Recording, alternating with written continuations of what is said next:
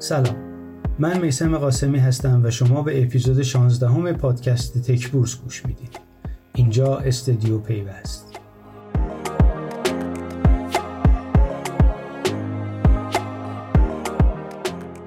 تک بورس هر هفته وضعیت شرکت های آی سی تی بازار سرمایه رو بررسی می‌کنه و این هفته به صورت ویژه درباره آغاز خرید و فروش سهام تفسی در فرابورس حرف می‌زنیم. البته بعد از اینکه یه نگاه کلی به وضعیت بورس توی این هفته داشتیم.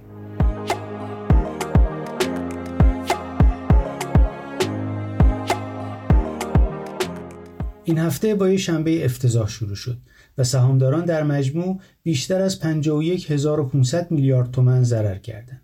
هرچند در روزهای یک شنبه و دوشنبه این میزان زیان به ثبت نرسید اما در کل اوضاع خیلی خوب نبود تا اینکه سه شنبه شاهد یک افزایش چشمگیر در شاخصهای بورس و فرابورس بودیم در نهایت چهارشنبه هم بازار مثبت بسته شد و شاخص کل به یک میلیون و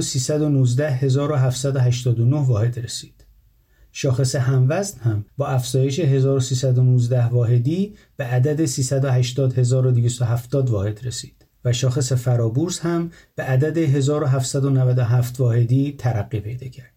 ناظران بازار امیدوارن این روند در روزها و هفته های آینده ادامه پیدا کنه هرچند تاکید می‌کنن احتمالا شاهد یه جهش جدی نخواهیم بود.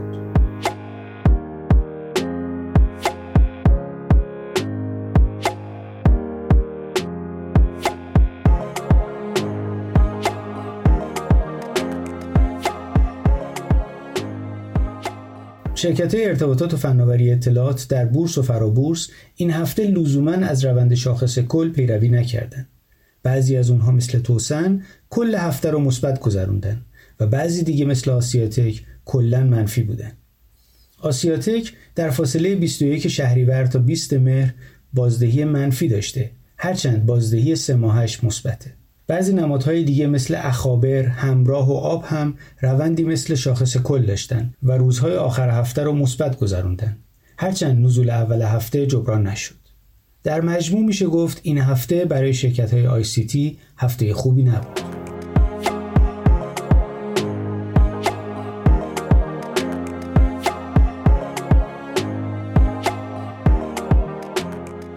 هفته پیش وعده دادم که این هفته به مناسبت بازگشایی نماد تفسی مفصل درباره اولین استارتاپ حاضر در بازار سرمایه صحبت می‌کنیم.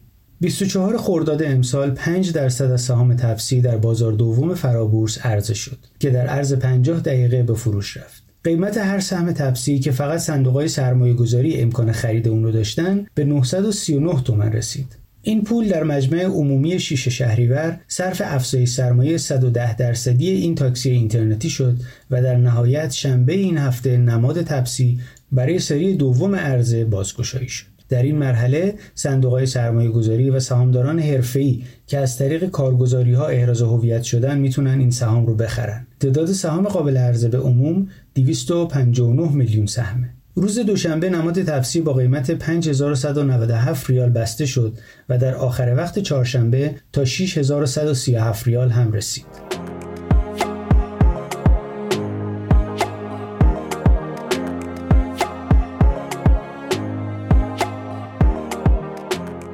های مالی شش ماهه تفسی نشون میده این شرکت در نیمه اول امسال تونسته تقریبا کل درآمدی که در سال مالی گذشته شناسایی کرده بوده رو پوشش بده. درآمد عملیاتی تپسی در شهریور به 52 میلیارد تومن رسید که 96 درصد اون از محل کمیسیون سفرا بوده.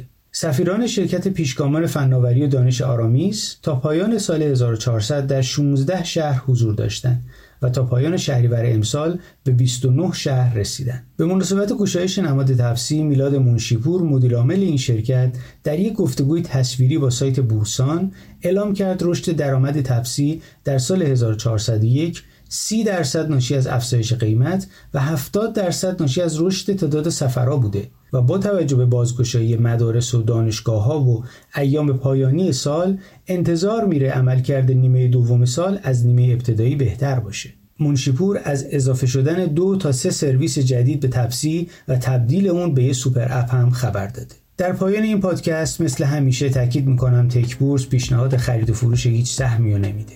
تا هفته دیگه و یه تک بورس دیگه خدا نگهدار.